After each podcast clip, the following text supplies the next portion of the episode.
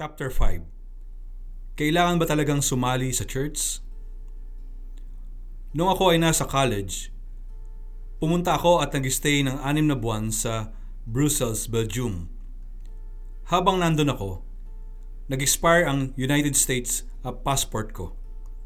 Dahil diyan, nagpunta ako sa US Embassy na matatagpuan sa Quartier Royal sa siyudad ng Brussels.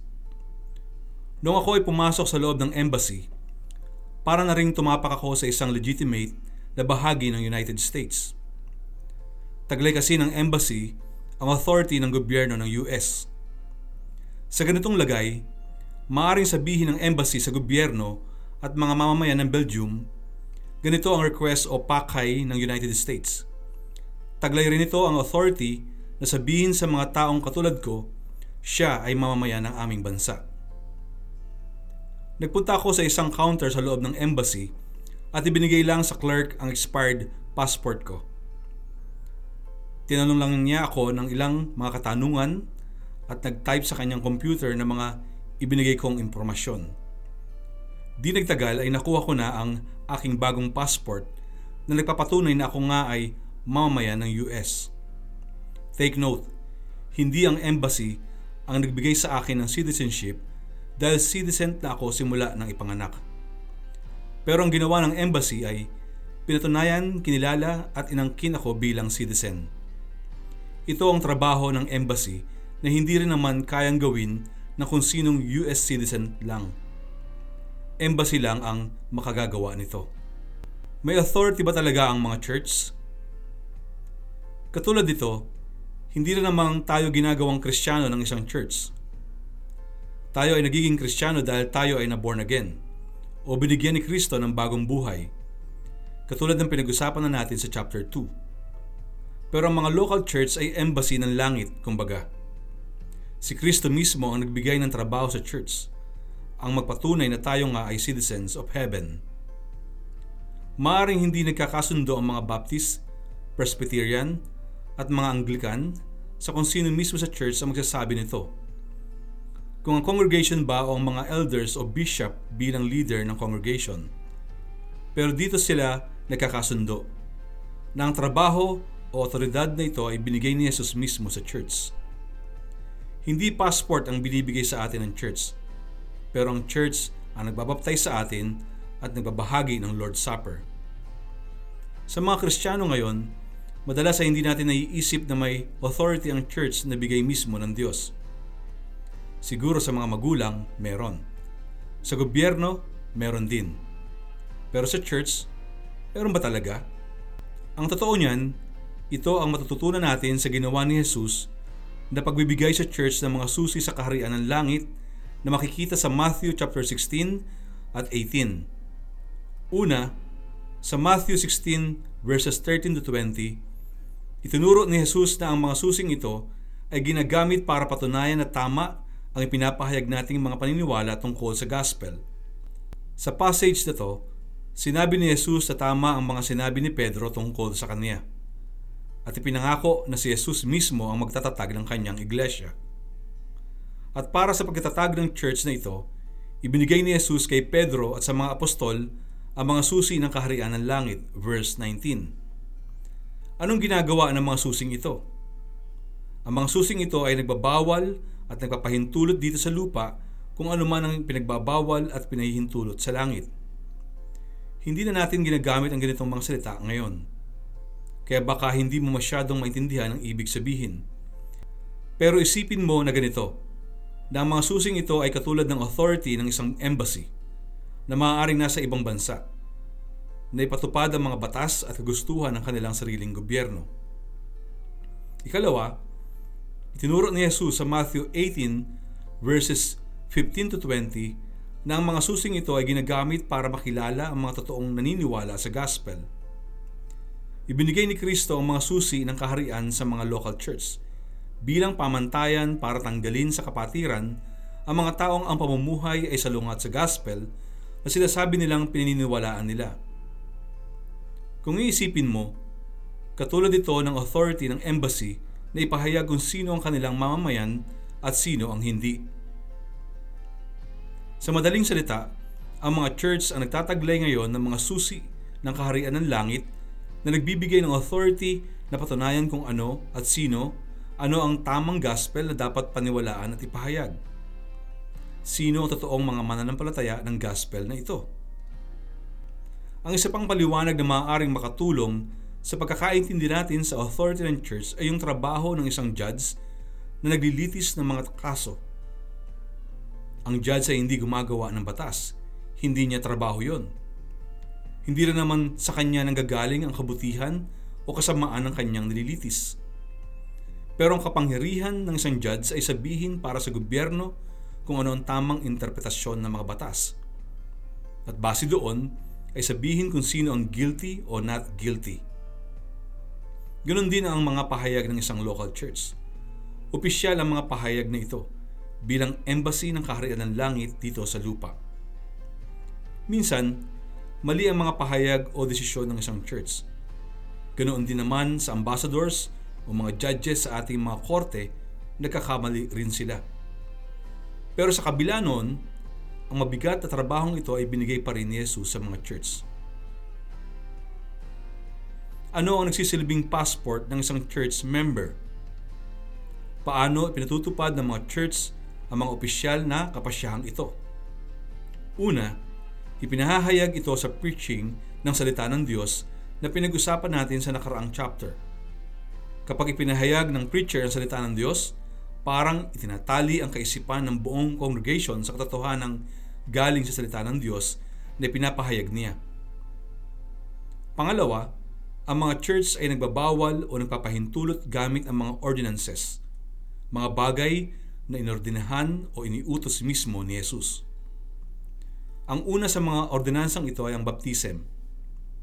Ito ang isa sa mga unang kailangang gawin para makapasok bilang miyembro ng church.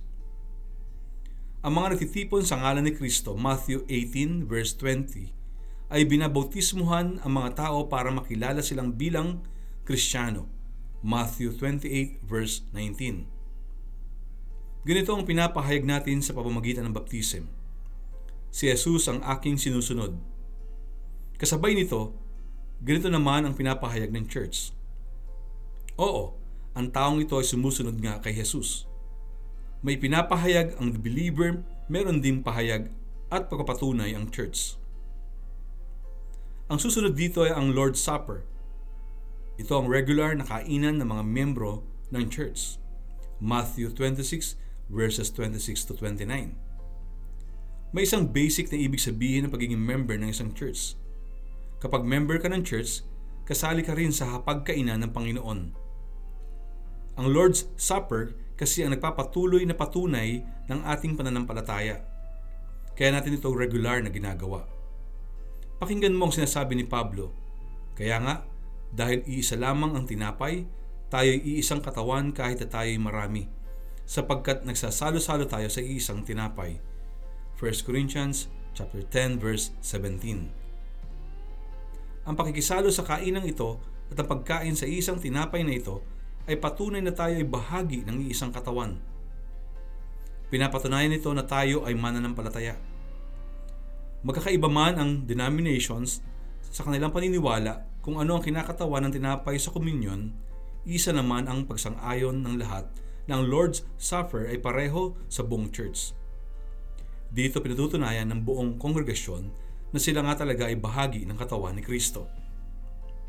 Madalas, mali ang turing natin sa mga ordinansang ito. Akala natin, pwede itong gawin individually. Na pwedeng magbaptism at mag-Lord's Supper sa bahay, sa campsite, o habang namamasyal tayo sa ibang bansa. Ngayong panahon ng pandemya na nasa bahay lang tayo, baka ganito na rin ang naiisip natin. Totoo naman din na walang sinasabi sa New Testament na ang baptism ay sa church lang dapat gawin dahil nakita natin ang ginawa ni Philip sa isang pinunong taga Ethiopia, Gawa chapter 8 verses 26 to 40. Bilang isang mananampalataya na may misyon para ipaabot ang magandang balita sa malalayong lugar, kailangan gawin ito ng mga Kristiyano. Pero ang normal na nakagawian ay ang pagdiriwang ng dalawang ordinansang ito habang nagtitipon ang church natin. na nakikita at namabasdan mismo ng buong church. Katulad na lamang sa pagbautismo sa may tatlong libong katao papasok sa church sa Jerusalem. Gawa chapter 2 verse 41.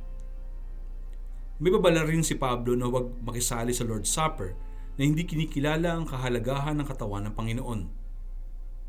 Ang ibig sabihin niya rito ay ang church. 1 Corinthians chapter 11 verse 29. Tapos sinabi pa niya na hintayin niyo ang isa't isa bago magsimulang kumain. Verse 33. Kasi nga, kasama ang buong church sa Lord's Supper. Minsan nga noong ako ay nagbabahagi ng Lord's Supper sa church namin, sinabi ko sa kanila na pagkatapos natin kumain, tumingin tayo sa mga kasama natin at yakapin natin sila. Gusto ko kasing maramdaman ng bawat isa na ginagawa ang Lord's Supper kasama ang kapatiran. Siyempre, hindi komportable yung iba na gawin to, pero ginawa rin naman nila. Yun nga ang nangyari. Pinagsaluhan namin ng tinapay at inumin. Tiningnan ang mga kasama at niyakap ang mga nandoon. Medyo weird ito at may ibang natawa. Hindi ko naman sinasabi na kailangan natin gawin ito palagi. Pero ang pinapakita ko lang ay ito, na ang Lord's Supper ay ang pagsasalo-salo ng isang pamilya sa hapagkainan. Hindi ito pwedeng kainin na solo ka lang. Ano ang church membership? So, ano nga ba ang church membership? Ang membership sa isang church ay ang paraan kung paano natin kinikilala formally ang mga members. Ito rin ang proseso kung saan tayo ay nagko-commit sa isa't isa bilang magkakapatid sa pananampalataya kay Kristo. Pinapatunayan ngayon ang pagsunod natin sa ordinances, baptism at Lord's Supper, ang ating church membership. Ang definition na magagamit natin ay ito. Ang church membership ay ang pagpapatunay ng isang church sa pananampalataya ng isang Kristiyano. Gayun din ang pangasiwa ng church sa discipleship ng nasabing Kristiyano. Kalakip din ito ang pagkapasakop niya sa pagpapatunay at pangangasiwa ng nasabing church. Kung isipin natin, ang church membership ay may papakita sa cycle na ganito. Isang church, lahat ng members na nagpapatunay sa pananampalataya at nangangasiwa sa discipleship ng isang Kristiyano na nagpapasakop sa isang church, lahat ng members.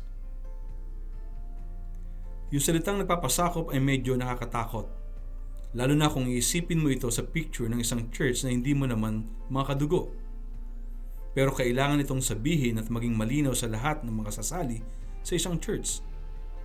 Kapag ikaw ay naging miyembro ng isang church, hindi ka lang nagpapasakop sa mga leaders ng isang institution na kung katulad sa isang gobyerno, ang iisipin natin ay usually medyo malabo yan at hindi talaga iniintindi ng mga tao. Ang pagpapasakop sa church ay pagpapasakop sa isang pamilya at sa lahat ng miyembro ng pamilyang ito. Parang ganito ang sinasabi mo. Itong mga taong ito mismo ang mga kristyanong pinipili kong papasukin sa buhay ko at hinahayaang maging accountable sa akin para sa patuloy kong pagsunod kay Kristo. Binibigyan ko sila ng responsibilidad na bantayan ang aking buhay kristyano. Kapag ako ay discouraged, responsibilidad nila na bigyan ako ng encouragement. Kapag ako ay lumihis ng landas, responsibilidad nila na itama ako. Kapag ako ay hirap sa pera at naghihikaw sa buhay, responsibilidad nila na alalayan ako. Pero isipin din natin ang commitment na ito ay ang kailangan mo ring ibigay sa kanila. Habang binibigyan mo ng responsibilidad ang church na ito na alagaan ka, ikaw rin ay may responsibilidad na alagaan sila. Silang lahat. Miyembro ka na rin ng church. At may trabaho ka na rin sa pagkapatunay at pangangasiwa sa pananampalataya at discipleship nila. Babalikan natin ang puntong ito maya-maya lang. Ang isang bagay na dapat maging malinaw na malinaw sa atin pagkatapos nating pag-usapan, lahat iyan ay ito, na ang baptism, Lord's Supper at church membership ay magkakalakip at hindi pwedeng paghiwa-hiwalayin. Maaring may mga exception, pero halos lahat ng mga church ay ganito. Ang baptism ay para sa pagpasok sa membership at ang Lord's Supper ay isang pribilehiyo para sa mga members, ito man ay sa sarili niyang church o kung bibisita siya sa ibang church. Bakit ganito? Kasi ang tatlong bagay na ito ay basically iisa ang ginagawa. Ang pagpapatunay at pagmamarka kung sino ba ang mga tunay na mananampalataya. Itong tatlong bagay na ito ang nagpapahayag sa lahat ng mga bansa sa mundo. Narito ang mga mamamayan ng kaharian ng Diyos. Hindi pa ba sapat nakasali na ako sa Universal Church? May mga tao nagsasabi na hindi ko na kailangan sumali sa isang local church. Kasali naman ako sa Universal Church ni Kristo. Ang tinutukoy ng Universal Church ay yung kabuuan ng katawan ni Kristo sa buong mundo. Sa buong kasaysayan, lahat ng tunay na Kristiyano basically. Tama ba ito? Okay lang ba nakalimutan na natin ang local church dahil kasali na naman tayo sa Universal Church simula nung tayo naging Kristiyano? Sa madaling salita, ang sagot dyan ay hindi. Totoo ngang hindi mo kailangan sumali sa church para maligtas. Ang kaligtasan natin o membership sa Universal Church ay biyaya sa atin ng Diyos. Ephesians chapter 2 verses 11 to 22 kung paano ang kapatawaran ng kasalanan natin at ang pananampalataya natin ay pawang grasya lang din ng Diyos. Pero para masunod ang salita ng Diyos, kailangan mong sumali sa isang local church. Kung ang pananampalataya natin ay napapatunayan ng ating mga gawa, Colossians chapter 3 verse 10 and verse 12, Santiago chapter 2 verse 14 to 16, ang pagsali sa local church ang nagpapatunay naman ng membership natin sa Universal Church. Hindi pwedeng manatiling idea lang ang kaligtasan natin. Kung totoo nga naligtas tayo, mapapatunayan dapat ito hindi lang sa isipan kundi dahil kasama ka rin sa isang tunay na kapatiran, sa isang tunay na pagtitipon, kasama ang mga tunay na taong makikilala mo sa mga pangalang tulad nila Mang Raul, Aling Linda, Kuya Jan, at Ate Myra. Kahit nasa pandemya tayo, hindi magbabago ang totohanan iyan. Kung sumasayo ang banal na espiritu, gugustuhin mong sumali sa katawan ni Kristo. Hindi mo mapipigilan ang sarili mo. Ang tunay na kaligtasan, membership sa Universal Church, ay dadalhin ka patungo sa local church membership. At gaya ng napag-usapan na natin, ang local church naman din ang nagpapatunay ng iyong Universal Church membership o kaligtasan, kumbaga. Malamang nagkaroon ka na rin ng mga kaibigan na iniisip nilang kaya nilang maging kristyano kahit hindi sila kasali sa isang local church. Alam na natin ang nangyayari sa ganyan, na dahan-dahang nasisira at nabubulok ang kanilang pananampalataya at minsan nga'y nawawala na ng tuluyan. May isang kaibigan ako na inimbita kong sumali na sa church namin kasi umaaten naman siya ng ilang buwan na. Tinanggihan niya ako dahil ayaw niya na may nakikialam sa buhay niya. Ang hindi ko alam, nalululong na rin pala siya sa malalim na kasalanan. So hindi na ako nagulat nang minsan ay sinabi niya sa akin habang nagkaka- nagkakapi kami. Jonathan, hindi na ako kristyano. At least, hindi na ako katulad ng definition mo ng isang Kristiyano. Ang church membership ay nagbibigay ng kapanatagan sa mga tulad nating tupa dahil si Kristo ang mabuting pastol. Binibigyan tayo nito ng sustansya na parang bahagi ng katawan, kung saan si Kristo ang ulo. Nararanasan natin ang pagmamahal ng isang pamilya kung saan si Kristo ang panganay sa maraming magkakapatid. Binibigyan tayo nito ng obligasyon at responsibilidad bilang mamamayan sa isang bansang pinili para maging banal kung saan si Kristo ang hari. Nasa Bible ba ang church membership? Isang palagi ring tinatanong ng mga tao ay kung biblical ba ang church membership. Baka ikaw rin, na itanong mo na ito minsan kung maikli lang ang oras para sagutin ang tanong na yan, maaaring ituro namin kayo sa Mateo chapter 18 verse 17 at 1 Corinthians chapter 5 verse 2 kung saan sinabi ni Jesus at ni Pablo ang tungkol sa pagtanggal ng isang tao sa kapatiran o ang sinasabi ni Pablo sa pagiging nasa loob ng iglesia 1 Corinthians chapter 5 verse 12 o pwede ring ipakita namin sa iyo ang gawa chapter 2 kung saan sinabi ni Lucas na 3,000 ang nadagdag sa church sa Jerusalem verse 41 o pwede rin naman sa chapter 6 na sinabing tinipon nila ang buong kapulungan ng mga mananampalataya. Verse 2. Hindi nga ginagamit yung terminong church membership sa Bible, pero kitang-kita naman ito sa halos bawat talata sa New Testament na nabanggit ang church o iglesia. Pakinggan mo ang sinabi ni Lucas. Subalit ang iglesia ay taimtim na nananalangin sa Diyos para sa Kanya. Chapter 12 verse 5 o ang pagsulat ni Pablo sa mga iglesia sa Galatia, Galatians chapter 1 verse 2. Wala silang mga kagamitan o proseso na ginagawa natin ngayon. Membership class, membership documents, o database ng mga pangalan ng members pero kilala nila ang isa't isa. Alam nila ang pangalan ng bawat isang kasama sa kapatiran. Pero kung titignan natin may mas malalim na kwento na mahalagang makita natin para maintindihan ang gustong gawin ng Diyos sa mga local church natin. Sa kabuuan ng Bible, palaging minamarkahan ng Diyos ang mga boundary palibot sa kanyang mga anak. Ang Garden of Eden ay may labas at loob. Yung Ark ni Noah ay may labas at loob. At noong nasa Egypt pa ang mga Israelites, sila ay nasa loob ng probinsya ng Goshen may labas din at loob. Isipin na lang natin yung mga salot na binaba ng Diyos. May ilan doon na para lang talaga sa mga Egyptians at hindi sa mga Israelites. Ang sabi ng Diyos, Ngunit ililigtas ko ang lupain ng Goshen, ang tirahan ng mga Israelita.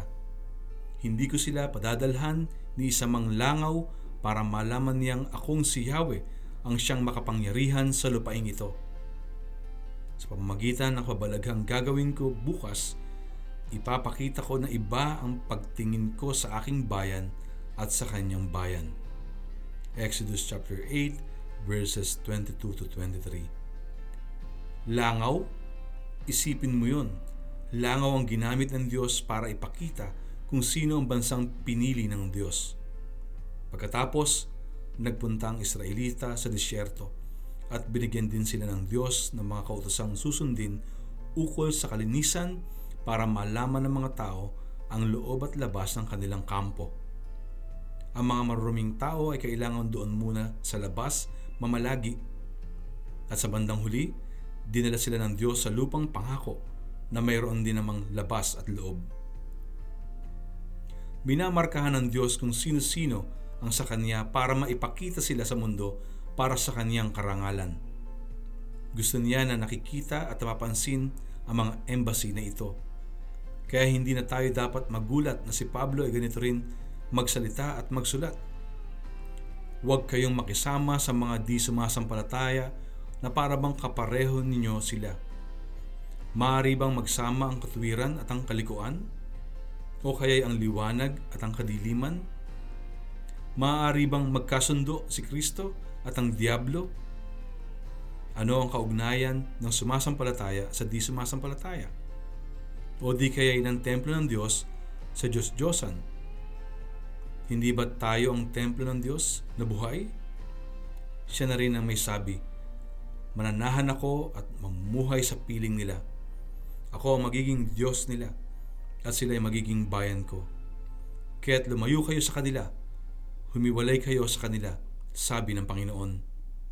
Iwasan niyo ang anumang marumi at tatanggapin ko kayo. Ako ang magiging ama ninyo at kayo'y magiging mga anak ko, sabi ng Panginoong makapangyarihan sa lahat. 2 Corinthians chapter 6 verses 14 to 18. Kapag nagtatanong ang mga tao kung ang church membership ba ay nasa Bible, ang hinahanap nilang picture ay parang membership sa isang gym o sa isang club. Hindi mo nga mahanap ang ganyan sa Bible. Tanggalin na natin sa isip natin ang mga ganyang ideas. ang intindihin natin ay kung paano maging templo ng Diyos na buhay. Kasi ito yung picture na ipinapaliwanag sa atin ni Apostol Pablo. Ang templong ito ay hindi pwedeng makisama o makipagkasundo sa mga hindi mananampalataya. Bakit ganoon? Kasi ang Diyos mismo ang naninirahan sa templong ito. Ipinapakita niya na ang templong ito ay sa Kanya lamang. Oo naman, kailangan pa rin nating imbitahan ang mga hindi kristyano sa mga pagtitipon natin. 1 Corinthians chapter 14 verses 24 to 25. Pero kailangang maliwanag na ipinapakita ng church kung sino ang kasali dito at sino ang hindi para maintindihan ng mga nakatingin sa atin kung para saan ba talaga ang church.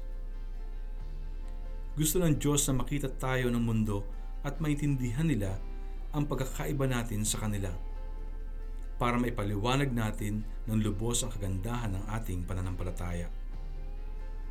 Kaya nga kahit hindi man nabanggit ang term na church membership sa mga sulat sa New Testament, ito ay isang realidad na nasa likod ng bawat pahina nito.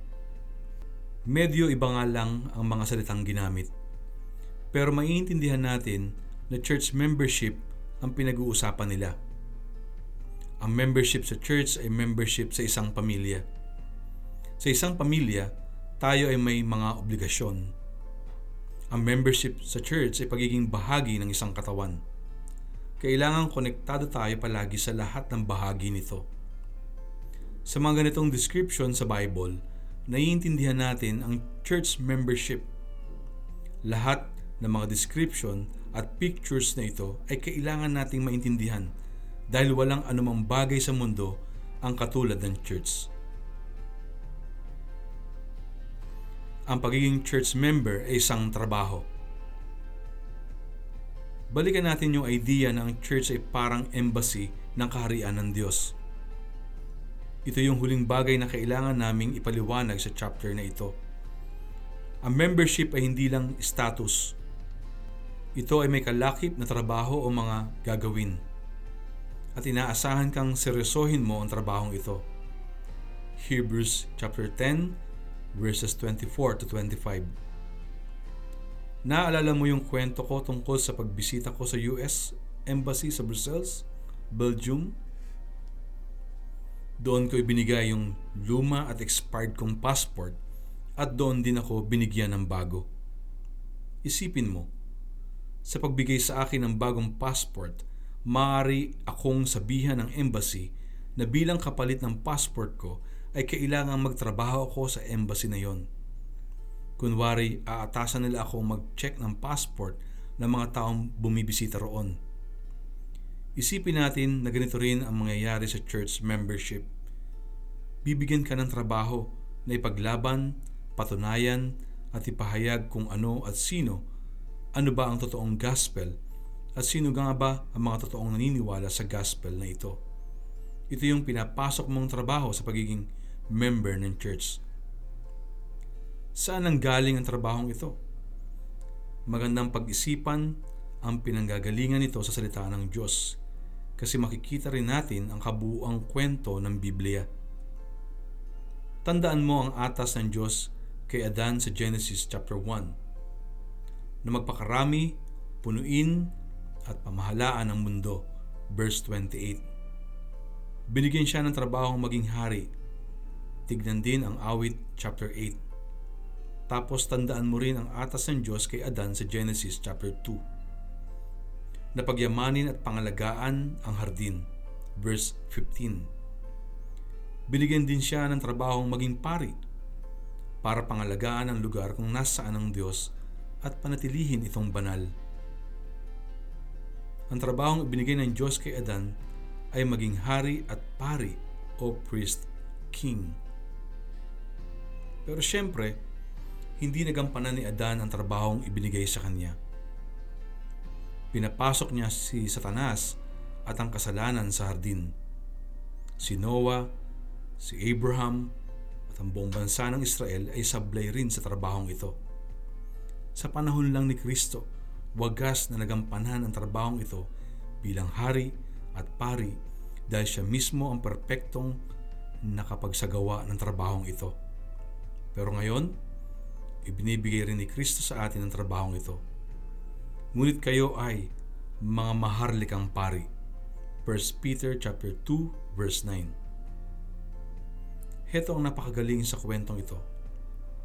Ang trabaho natin bilang member ng isang church ay ang orihinal na trabahong ibinigay kay Adan.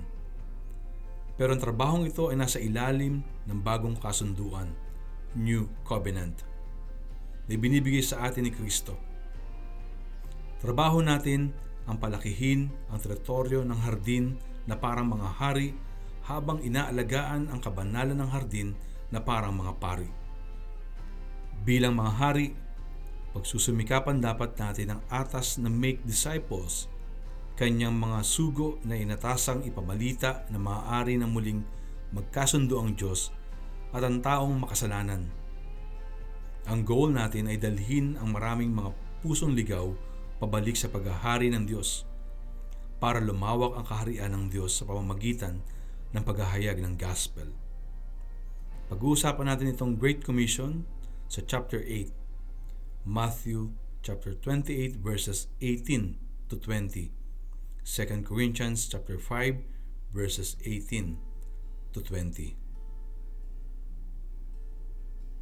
Bilang mga pari, ang trabaho natin ay bantayan ang lugar kung saan nananahan ang presensya ng Diyos dito sa lupa, ang church. Inaatasan tayong ihiwalay ang banal sa hindi banal sa ating mga personal na buhay at pati sa buhay ng buong church, lahat ng members. Gagawin natin ito sa pamamagitan ng pagbabantay sa ano at sino ng gospel. Sa isang congregational na church, ang ibig sabihin nito ay may responsibilidad ka na piliin, patunayan, pagtibayin kung sino ang tatanggapin bilang church member at sino ang hindi. At sa lahat ng church, ang ibig sabihin nito ay tutulungan natin ang bawat miyembro ng church na mamuhay sa kabanalan at bantayan na ang buong church ay nakasandal lamang sa katotohanan ng gospel. Gawa chapter 17 verse 11. Pag-uusapan natin ito sa susunod na chapter tungkol sa church discipline. 1 Corinthians chapter 3 verses 16 to 17 at 2 Corinthians chapter 6 verses 14 hanggang chapter 7 verse 1. Pero ang pinakamahalagang bagay na sanay matutunan mo sa mga pinag-uusapan natin ngayon ay ito na ang church membership ay hindi status lang at wala ka ng ibang gagawin. Hindi siya katulad ng membership sa isang members only na grocery o di kaya membership sa rewards program ng isang mall na pwedeng wala ka namang gawin. Sa church membership, may trabaho tayo. Kailangan mo ng training para dito. Kailangan mo ang iyong utak at puso para dito. Kailangan pag-isipan mo kung ano ang impact sa iba ng pagiging church member mo. Anong gagawin mo ngayong linggong ito? Anong na-contribute mo sa buong team? Ginagawa mo ba ang trabaho mo o tatamad-tamad ka lang? Kung trabaho natin ang bantayan ang ano at sino ng gospel, abay kailangan pag-aralan at unawain mo kung ano ang gospel. Ano ang implications nito sa buhay ng isang Kristiyano? Ano ang mga kalaban ng gospel? Ano ang koneksyon ng gospel sa ibang doktrina katulad ng Trinity, kasalanan o end times. Kung naniniwala ka sa gospel, ano ang magiging resulta nito sa trabaho mo, sa pag-engage mo sa politics, o sa pagpapalaki ng iyong mga anak? Ano ba ang itsura ng totoong pananampalataya at ano ang itsura ng malamya o peking pananampalataya? Kaya mo bang masabi ang pagkakaiba ng isang miyembro na nagkasala lang sa isang pagkakataon kumpara sa isang miyembro na intensyonal na namumuhay ng isang makasalanang buhay dahil hindi naman talaga siya tunay na kristyano? Paano mo pagkasabihan ang mga ito na nasa magkaibang sitwasyon? Kapag nakikinig ka sa mga nagsasalita, masasabi mo ba kung ang isang nagtuturo ay totoong nagtuturo ng salita ng Diyos o nagpapanggap lang pala? Kilala mo ba ang ibang mga members ng church ninyo? Nagbibigay ka ba ng oras para makilala sila? Okay lang ba sa iyo na maistorbo ka nila? Tinutulungan mo ba sila kapag hirap sila sa pera? O ang involvement mo sa church ay yung Sunday service lang at wala kang koneksyon sa ibang mga members sa buong linggo? Maraming taon ang ginugugol natin sa pag-aaral para magkaroon tayo ng magandang trabaho. Tayo ay nagtatrabaho 40 hours a week. At sa trabaho natin, palagi tayong natututo ng mga bagong kaalaman. Hindi naman masama iyan. Pero ano kayang magiging itsura ng church natin kung ang focus, effort at sipag natin ay ibubuhos din natin sa pagbabantay sa mga taong hinirang ng Diyos sa mga church natin at sa paghahayag ng gospel sa ibang hindi pa nakakarinig dito. Seryoso ang church membership. Kapag may aplikante bilang member sa church namin, usually, sinasabihan ko siya ng ganito sa dulo ng membership interview. Kaibigan, sa pagsali mo sa church na ito, ikaw ngayon ay responsable sa kung magpapatuloy ba faithfully ang church at ang mga members nito sa paghahayag ng gospel. Ang ibig sabihin nun, ikaw ay magiging responsable sa dalawang bagay. Una, kung ano ang tinuturo ng church na ito. Pangalawa, kung namumuhay ba in faithfulness ang mga members nito. At isang araw, tatayo ka sa harapan ng Diyos at magbibigay ka ng account sa kung paano mo ginampanan ang responsibilidad na ito. Kailangan ng maraming mga magagawa sa kaharian ng Diyos So sana sumali ka sa church na ito dahil gusto mong maging bahagi sa mga kailangang gawin para sa kaharian. Ang membership interview ay parang job interview rin. Tinanong ni Jesus si Pedro kung sino ba si Jesus sa tingin niya bago siya pagtrabahuhin sa pagtatatag ng kanyang church. Ganon din dapat tayo.